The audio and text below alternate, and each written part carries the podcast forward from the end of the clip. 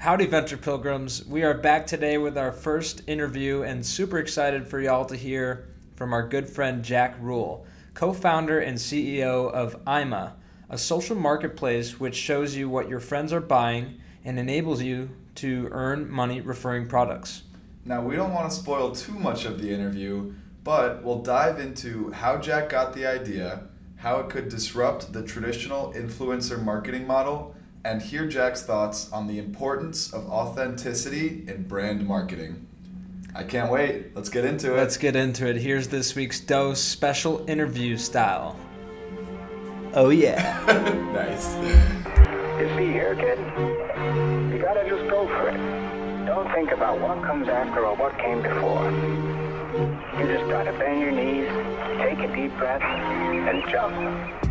This is Venture Pill with your hosts, Sam and Brandon. We're here to prescribe you your weekly dose of venture capital and startup news to keep you informed in the evolving world of venture.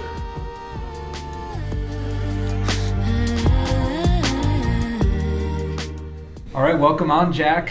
Uh, great to have you on as our first official Venture Pillgrim guest on the show, first interview. How does it feel? It feels fantastic. Um, you know, you hear all these big names talking about making the pilgrimage, and it's kind of surreal to be here myself.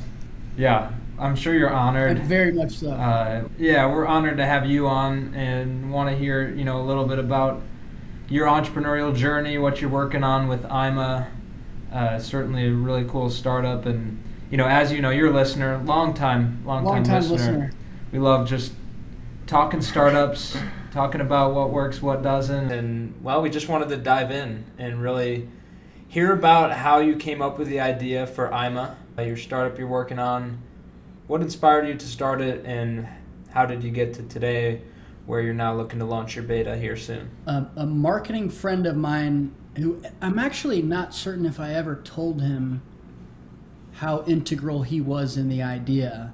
But Jake, if you're listening, thank you. Respond to my text about your experience working with affiliate marketers. So, my friend owns a marketing agency and gets hired to run a campaign for a insurance office.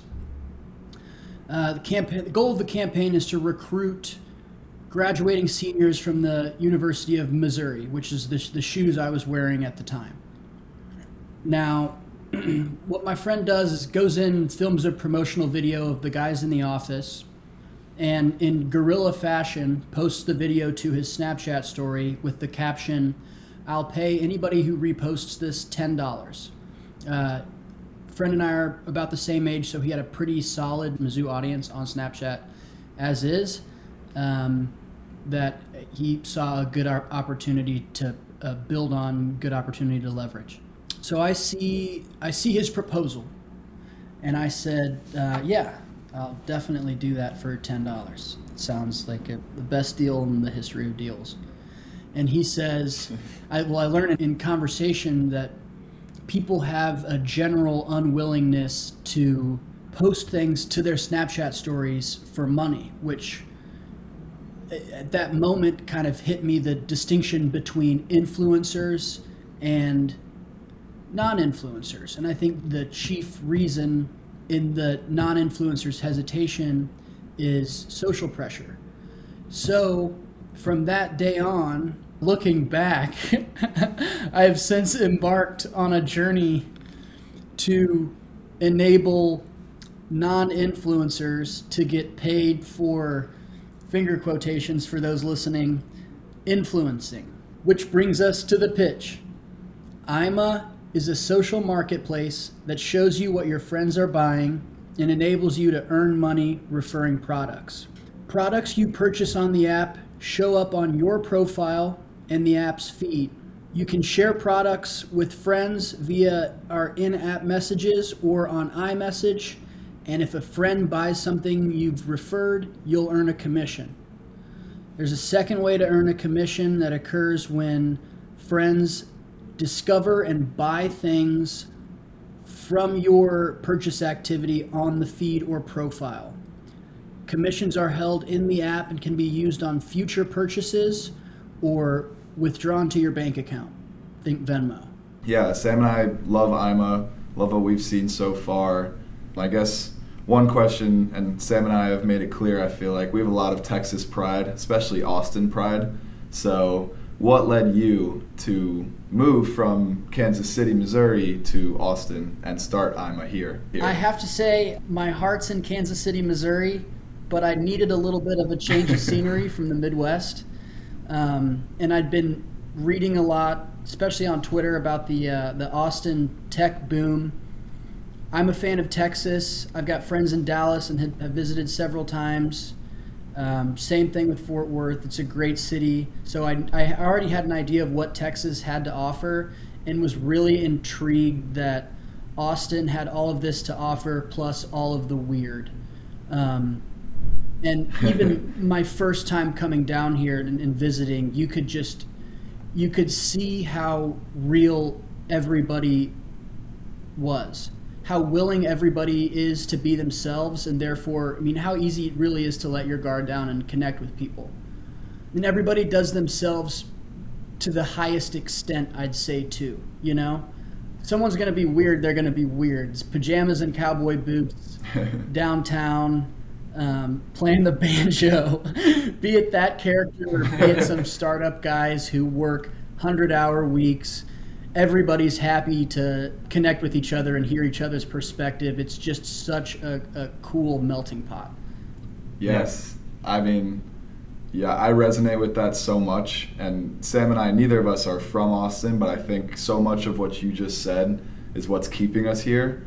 Um, so that's that's awesome to hear. Yeah, not to mention just the burgeoning tech scene. Yeah, yeah. It's something that originally drew me down, and I wonder was that is was it just a combination of that and kind of just a change of scenery? Like, were you envisioning, hey, I want to build Imma headquarters to be in Austin, yes, Texas? absolutely. It was, was, it strategic in that sense too? The the tech scene was sort of a prerequisite to anywhere that I was gonna transplant myself to from Kansas City. So it just made that much more sense. Austin just made that much more sense. Yeah. Definitely. Well, we're glad to have you down here. Yeah, great decision. Had glad it not be been for here. Austin, we wouldn't be uh, having you on the show. I'm curious to hear a little bit more, like, on your background. Like, did you always want to be an entrepreneur? Do, you feel like you have you have that entrepreneurial bug? I know you were telling us pre-show that you started another company in college. Tell us about that. Well, I'm someone who really can't work with too many constraints, especially thought constraints. It's hard for me to work within a box. Um, so I think in a lot of areas, I just outside of entrepreneurship, I just would have failed, quite frankly. Um, I really enjoyed. I, I really enjoyed commercial real estate. I, I, I worked with the best team ever, had great leadership. I mean, learned a ton, but I think it, in the end, it, it just wasn't for me. Um, now, to answer your, to, to come back to earth and answer your original question about did I always want to be an entrepreneur, I'd say yes. Um, I I daydreamed about a lot of a lot of positions, jobs, and all of them were entrepreneurs in some regards. If, you know, 30 years from now, when our beta launches, um, in another 10 years, so 40 years from now, I'll probably want to start another company. I really love the process. It's like painting a picture, it's just designing your life, you know? entrepreneurs were defined as someone whose name escapes me as people with very thin lines between work and life. Um, and this whole aspect of designing a life is the same thing as designing a company. You know, from the culture, your your habits as a team, down to the product. You know, what the users interact with. I really like that analogy of kind of painting a picture and designing your life in every aspect accordingly to you know how entrepreneurial you get. Any previous kind of ventures into entrepreneurship before Imma? Yeah, yeah. So um, Feed Up Series or FUS was an e-commerce company, is an e-commerce company and satire blog. I ran started in as a junior in college and ran up until about mid last year, to which then a, a close friend and colleague of mine took over uh, and runs to this day. You can find us on Instagram at Feed Up Series. Check out our website, website feedupseries.com. Um, be a part of the trend, be a part of the community. You'll pick up on some lingo pretty fast. And I think information wise, what I learned from Feed Up Series was community building and the importance of community building. Also, just authenticity 100%. People don't like impersonal marketing, you know? And Totally. if you're going to sell a, a, a product, that is a special thing for someone to support your company, you know, to rep your brand. They're repping you to an extent, and, and you really need to own that and to be appreciative of that. Let me let me dig deeper there and connect this back to Imma, because I remember you telling me originally when you told me about Imma, it was sort of about this alignment of incentives, about kind of the authenticity of influencers and your beliefs uh, surrounding that, and how people would prefer to put their trust in the reviews of their friends just by their actions and their buying habits, right? And to combine that into what you're talking about with influencers, sort of speak to that. Like, how did how did you develop that idea? Why are you so passionate about it? Well, I see a lot of manipulation in the marketing and advertising industry. It's essentially neuroscience right now, and the, the whole industry plays on human habits and psychology in order to get you to buy something. And I think a lot of people are aware of this, and a lot of people would rush at the opportunity to bring marketing and advertising to a point where it's it's the job of one's network. It's the job of people that you trust to refer products for you to get those recommendations from, right? And I think there aren't enough genuine mechanisms for people to get good recommendations. You have an Instagram algorithm, you have influencers who don't, and I'm, I can not speak to all influencers, but a, a majority of which, by the nature of the process, are marketing not what they use, promoting not what they use, but what they're paid to promote, right? Then that's just the way it is. Mm-hmm. And I think that phenomena would would be that much greater and that many more people would join if people could market products that they actually used. And that's a key piece of our product's identity, right? Our our model. And so, how do you think about competing with the giants like Instagram, or do you even consider yourself a So- competitor of Instagram? returning on identity, right? We have an advantage here in that our identity is yet to be established. So our product can go wherever it wants to go. Now, this may seem short sighted because of just the speed tech behemoths these days can test and implement ideas. But it is my firm belief that, in the eyes of the consumer, in the eyes of, if, of the user in this case, efforts to do so, to make big changes in product identity, can often result in an identity being tangled. And I think what we're seeing right now are these social medias kind of tiptoeing the line with shopping so as not to lose too much of their identity, whereas we can come out and just make the perfect product for shopping. Our whole identity can be just an easy, fun, connected shopping experience embodied. Yeah, I, I think that makes sense, and I, I like how you're establishing the divide between or tracking back a little, you were establishing the divide between inauthentic influencing versus influencing that's so authentic because I'm literally wearing the shirt and you you know you see me wearing the shirt you know I like this brand and embody this. Um, I think that's really important distinction and something that I definitely like about Imma's rising identity I think if, if I can put an identity to Imma I'd say that that's part of it being the authentic Absolutely. influencing shopping platform that Absolutely. it is I, I mentioned earlier how uh, the chief reason why I think a lot of people don't want to be influencers is because of social pressure. And I think another reason there is that in many cases the truth is bent.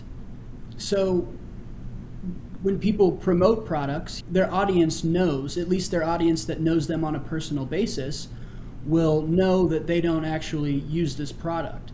And when we're talking about the audience that we're targeting with this product, a majority of their followers on social media know them, you know, are personally acquainted. Sure. Yeah, so I mean, we've, we've focused a bit here kind of on the end user, the folks shopping, the influencers.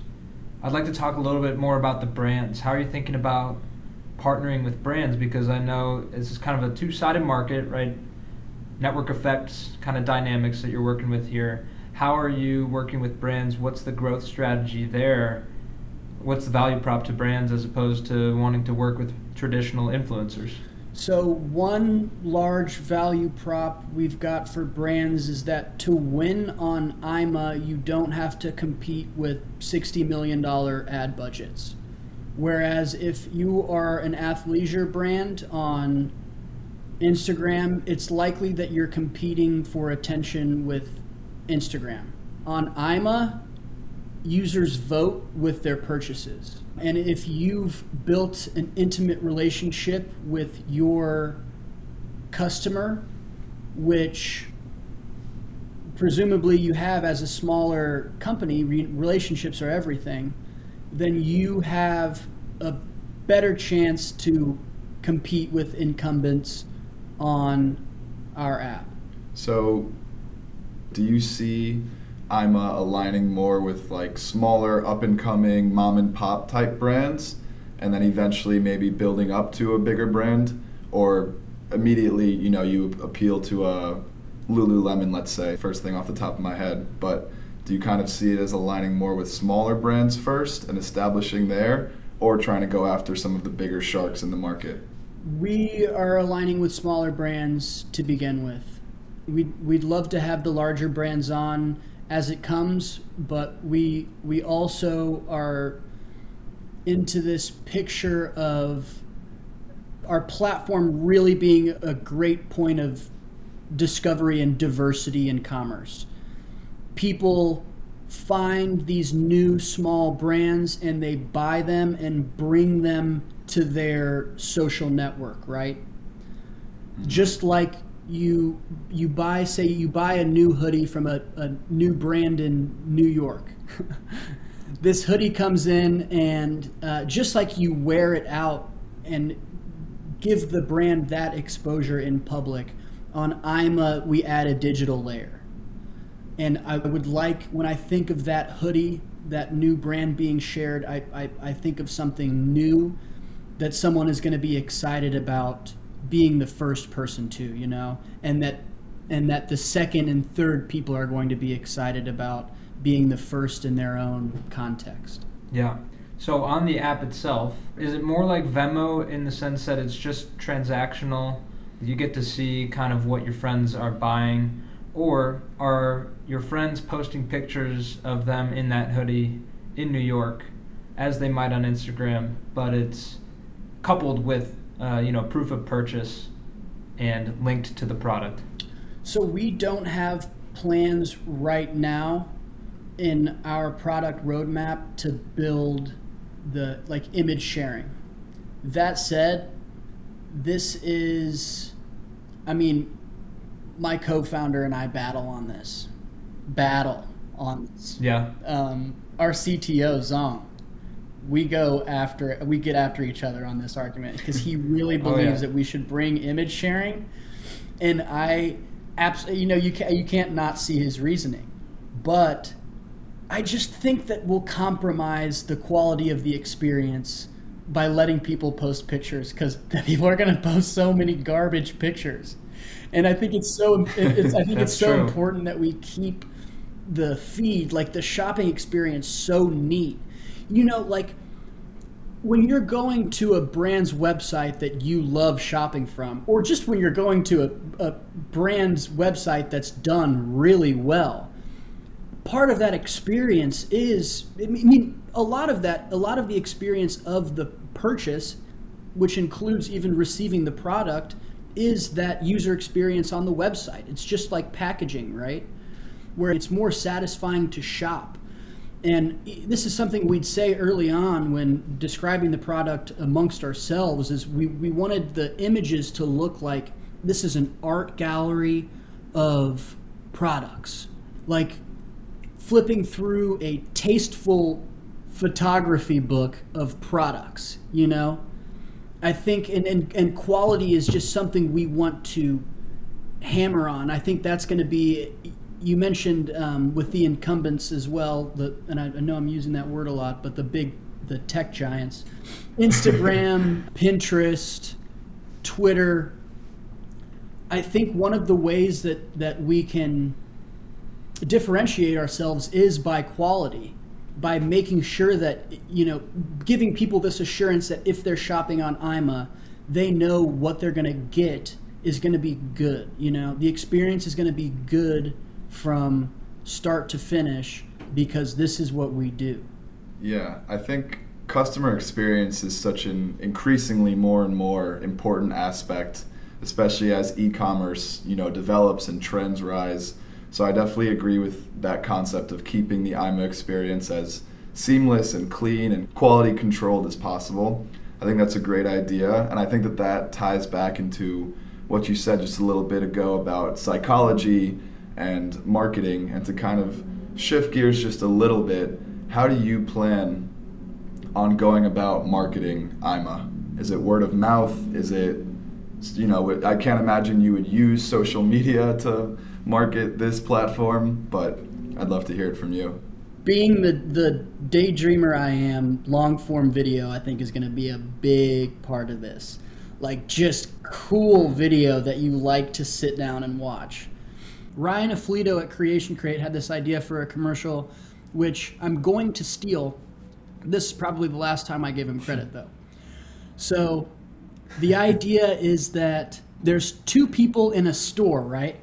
In a let's say a clothing store, and they're they're both girls, and one girl buys a hat. I'm picturing a beanie, and another girl's watching, sees her buy the hat and thinks, "I'm gonna buy that hat," and waits for the first girl to check out and leave before buying the hat herself. And then someone comes up, or maybe it's like an Adams family hand, brings five bucks, a commission, and gives it to the girl who first left or who first bought the product without her even knowing. And that kind of to display the pass what we call passive refer and earn, where you can earn money just by being a point of discovery for your network for a, a given product. So Ryan, That's awesome. Uh, thank you. I know this is sort of off the topic of marketing, but in terms of branding, we really want our brand to be our users. You know, we want to outfit our users in the best gear, keeping in mind that we're not only focusing on fashion. Early on, we plan, yes, plan on focusing on fashion. But later on, we'd like to get into as many things as there are tools that people find valuable and, and like to collect. And really just making it in every way we can people centric. And Imma is on the back end, you know, not as much the software that makes the company special, but the people. Right. I love that vision. So, how do you incentivize, how do you garner excitement for these initial power users? Is it just as simple as, you know, targeted approach with certain fashion brands and getting people who are real passionate about those on the app and starting to share it with their friends? How do you envision getting that initial user base to then grow from? So, what we call the ability to earn money on the app is refer and earn. So if we're talking about the product pre-refer and earn, because we plan on launching with just the social features first, it's going to take a while to build the balance and, and the chats and the ability to export products and, and whatnot. But before then, we want to focus on quality of products and community. So we are just going to focus on fashion and we're going to do a lot of work ourselves sourcing cool new brands. And then try our best to build a community around that on or off platform, maybe using Discord. And a lot of these uh, early users will, in a sense, have equity. You know, um, they'll be even more integral to the companies than the later users. But a lot of this early group, these, these initial users will be people, say, you know, influencers, affiliate marketers, maybe NCAA athletes who are excited about the opportunity to rep products that they already use. We think that's a, a good value prop for um, that group in specific and we've we have spoken with a couple influencers who are are excited by the concept as well. Yeah, awesome. So tell us like a little bit as much as you can about timeline. Like when is the beta hoping to drop? When can we get in there and try it ourselves? Tell the people. Gotta say April for oh. the beta at least. I imagine it'd be it'll be it'll probably be two or three more months before Sam can refer OC a new performance polo. But you don't like ours? I'm actually in the market for one. Yeah. So. Sam, you got, you got so okay. many. You know, you get spread the love. So let me ask you, touching on what we were just saying, but also pivoting a little, is there a legal and compliance component to this? Do you need compliance from these brands that would theoretically be sold on your platform? I guess naturally, yes. Yeah. But is there? We'll need permissions, and I'm glad you brought that up actually, because another value prop we've got for influencers is that they can get out of non competes by moving a, a portion of their income generation to Imma, right? So, brands, I should specify, brands do have the option to enable refer and earn on each product. So if they see a product they don't want people to be able to refer and earn a commission from sharing, they can opt out. Now, mm-hmm. a product that can be referred can be referred by anybody, and influencers can bring their followings into Imma and bypass these like non-competes by by just working exclusively with the brands they use, which a lot of people think that would make for a, a, lot more authentic of a campaign, a lot more authentic of an influencer in general. We'll have to have notices in links that are sent outside of the platform to say that this person can earn money if you buy this product that's that's one thing we'll have to do, and then um, 1099s as well. So similar to how an Uber driver would have to fill out a 1099 before driving Uber or DoorDash, our users will have to fill out 1099s to start earning money on Imma because there's technically no ceiling to how much mm-hmm. they can earn. And we would love to see it take off in a so, newer capacity. Well, I wanted to ask, and, and that's a good segue because I wanted to ask a little bit more about the business model side of things. Uh, kind of a two pronged question. Tell me about your vision for, like, are there going to be people like Uber drivers that can earn their living on Imma in your vision of whether that's three, five, ten years down the line? Or is it more like uh, folks who can just make a, you know some bucks on the side just by you know casually, right? And then how does Imma make money? Imma makes money. We charge brands a $20 monthly subscription and take 4 to 5% of each transaction. Now, can someone make a living on Imma? Ideally, yes. I think Imma has the potential to completely change marketing to where doing something like Imma, I mean, you just you're just going to have to pay people to buy your products there are so many incentives out today. All of them cost something for brands. And I think the final incentive is just going to be paying people to buy what you're selling. And if I'm right about that and this trend takes off to the degree I think it will, it will be commonplace for people to earn livings on Imma. Yes.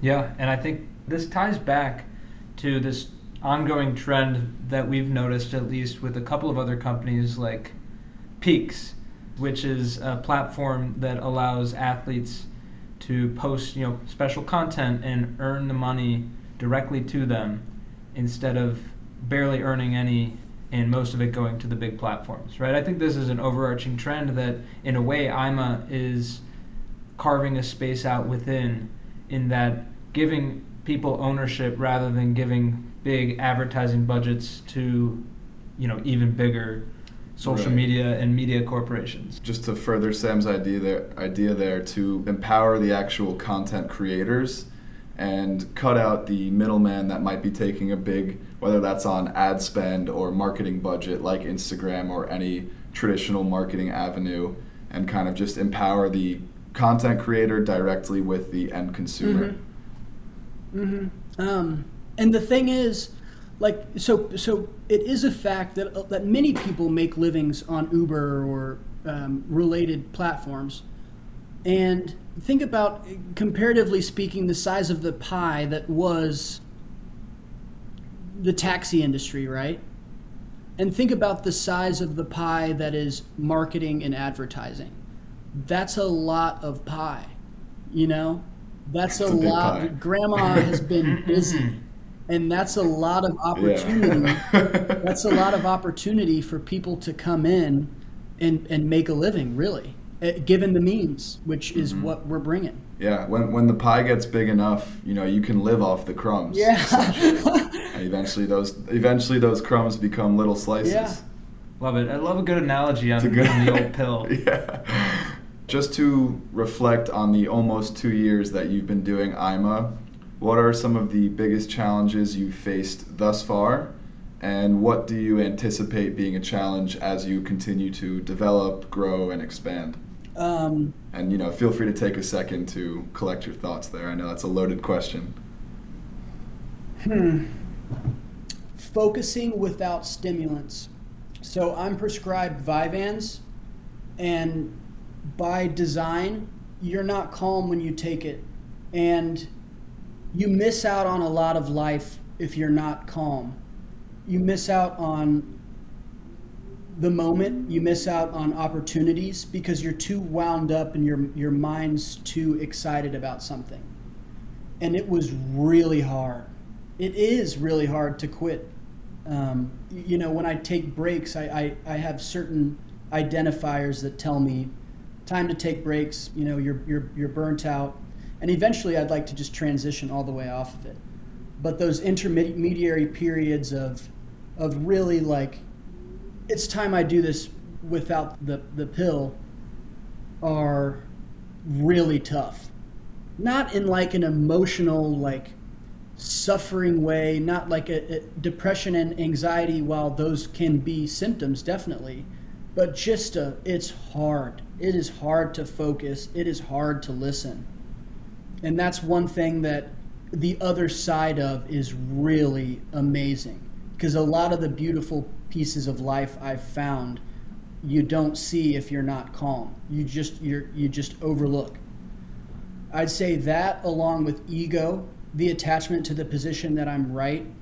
This whole journey has been sort of a big wow moment regarding the ego specifically because it's like it's like pulling on a sweater when you realize that how wrong you are across the board. And even where you're right you're wrong. And and there's a good side and a bad side. And it can be like ripping a band-aid because of how much you learn. You know when you just say i'm not doing this right. I need to ask somebody for help so those are two things that I've worked on a lot, which may seem like smaller feats when you look at everything else that needs to be done. Like when you break down all of the tasks within a startup. Granted, you know we're, we haven't even launched yet, but hiring, crafting a pitch, pitching, the the focus comes first, and the humility needs to come first as well. And they will make those processes so much easier. They have made those processes infinitely easier for me and enjoyable. Moving forward, I think working on those two, as Yeah. well as just slowing down, um, are are going to be major challenges. Yeah, I really admire that, Jack. I mean, you, it, it goes back to what you were telling us at towards the beginning of of this talk was like this intertwining of your lifestyle with your work, and you know, you you're always I know I know how you are. You're always going 100 miles an hour thinking about the business. But how can you be effective in the business if you're not, you know, focusing on you first and foremost, especially in these early days when it's you and it's four other guys on the team. Mm-hmm. You know, the way you're acting as the leader, one of the leaders of the company, is going to make major impacts, you know, in these formative Ripple months. effects. Yeah, in these formative months. And so I admire that you're putting such a focus on yourself and being so humble and, and able to tell us about these. So I, I appreciate you opening up about that. Really respect and appreciate the Absolutely. candidness. Um, and if you guys don't mind, I, I, I'm just realizing that I haven't given any love to our, our co founders, all of which are far more impressive people than myself. Like Sam said, I have four co founders, um, one of which, Robert Laguna, who is a four time startups operation lead. He currently heads operations at a crypto exchange called Hubris One. He's part time, and his role as is is more of an advisor. Just had a kid, baby Nico. Robert's a great guy. There's Sam Christ, who is my childhood best friend. I mean, from kindergarten. OGs have been hanging out the whole time. I've gone to mm-hmm. school from five years old to 18, split up for college, went to MU and KU, still saw each other a lot, and ended up living together right after school. Sam is, is an associate. I believe he does audit or whatever the 11th circle of hell is at, in Big Four accounting with PwC. And then we have Zong Wen, which he'll grade my pronunciation once he hears this, but um, brilliant engineer and teacher from Vietnam, has worked with Matterport, um, which is a just great company, as well as a uh, semiconductor company. So he's got broad experience. Just shows you how smart the guy is, and he is the hardest working person I think I've ever met just unbelievable. There's no quit in him. Has no vices. Just is is an absolute machine and a, a pillar of positivity.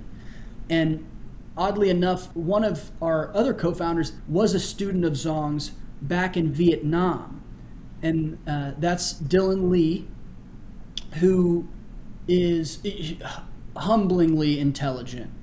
I, I think one year and two grades younger than me and he's worked with Facebook, Amazon, Tesla, Tesla on their autopilot uh, AI team, which are if you if you guys know ML, are just some of the most impressive engineers in the world, and is putting off a full time offer at Google to work with us.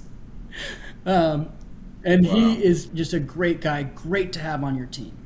And then our advisor, Marcus Nelson, I have learned so much from him. He has given me so much peace of mind and has reminded me about so many just lessons along the way. How to en- how to enjoy this, not to obsess.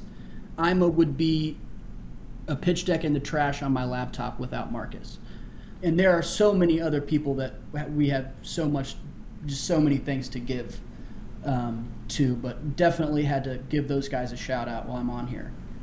Yeah.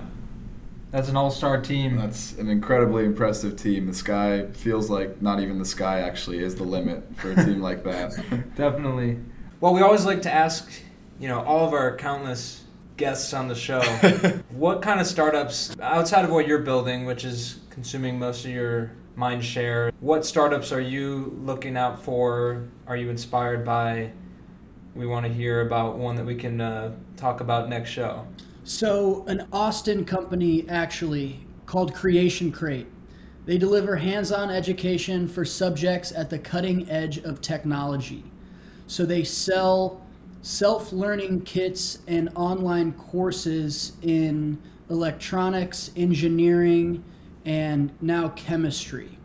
And the founders are two good friends of mine, Chris Gatbonton and Ryan Aflito. Um, both are very passionate about self learning and especially educating our youth now, which kind of kind of sounds strange for me to say, but our youth in STEM. And both are just they both subscribe to the personal philosophy that you should leave um, everyone better than you found them, and seeing that in practice is really great. They're building a fantastic community in Austin, and I can't wait to see their company boom. I love the, the sound of that. I think self education and self learning is so, first of all, important, and it's never been more at your fingertips and accessible than it is right now. So I, I love to hear that, and especially the fact that it's an Austin startup. You know that perks Sam and I's ears up a little bit more. So Definitely. good, good rec. We'll definitely look into that. To keep that train rolling, where can people find Imma? Where can they find you and the team? Give them, give them that plug so we can help spread the word. So www.imma.app. You can find our website, and then we're available on Twitter, Imma underscore underscore APP, and Imma is I M M A, and uh, Instagram, imma.app. And then um, All right. I understand there are some, probably some GPs, LPs at Sequoia listening, so my email is jack at imma.app. All Gotcha. right. We'll be sure to link all of that on Twitter as well. Great. Is there any is there any influence behind the name Imma? Does that So, stand for something? It was, it it's a used palindrome. it, it, it's, that's, oh, it's not. it's not. It used to be called, it was originally called MIMA, Micro Influencer Marketplace Application. But a marketing consultancy out of California had MIMA trademarked. So I took the logo that we had paid $60 for, pasted it in Canva, and then cropped all of the letters individually and rearranged it to Imma, from Mima to Imma. oh wow. And that's Imma. wow. And if you think, I mean, yeah, we, we're, we, we want to run with the word as well. I'm going to buy that. I'm gonna buy mm. that. I'm going to quit my job and start a company. I'm gonna be a user. That's for sure. That's for sure. Well, I'm gonna wrap this episode up for us. Jack, thanks for coming on. As always, dude, you're a, you're a beam of positivity and loved hearing the story. So thanks for coming on Venture Pill. You're a true pilgrim. Thank you so much, uh, Sam, Brandon. Thanks so much for having me. thanks for listening. Join us next week for your next dose of startups and venture capital on Venture Pill. She told me that she only bumps my music when she's lonely. Thinks my vibe's a little low key, okie dokie, that's alright, but wait, I don't know how to do this. One thing I want to establish before we continue, and that is where are we looking? Are we looking at each other in the eyes or are we looking at the camera? um,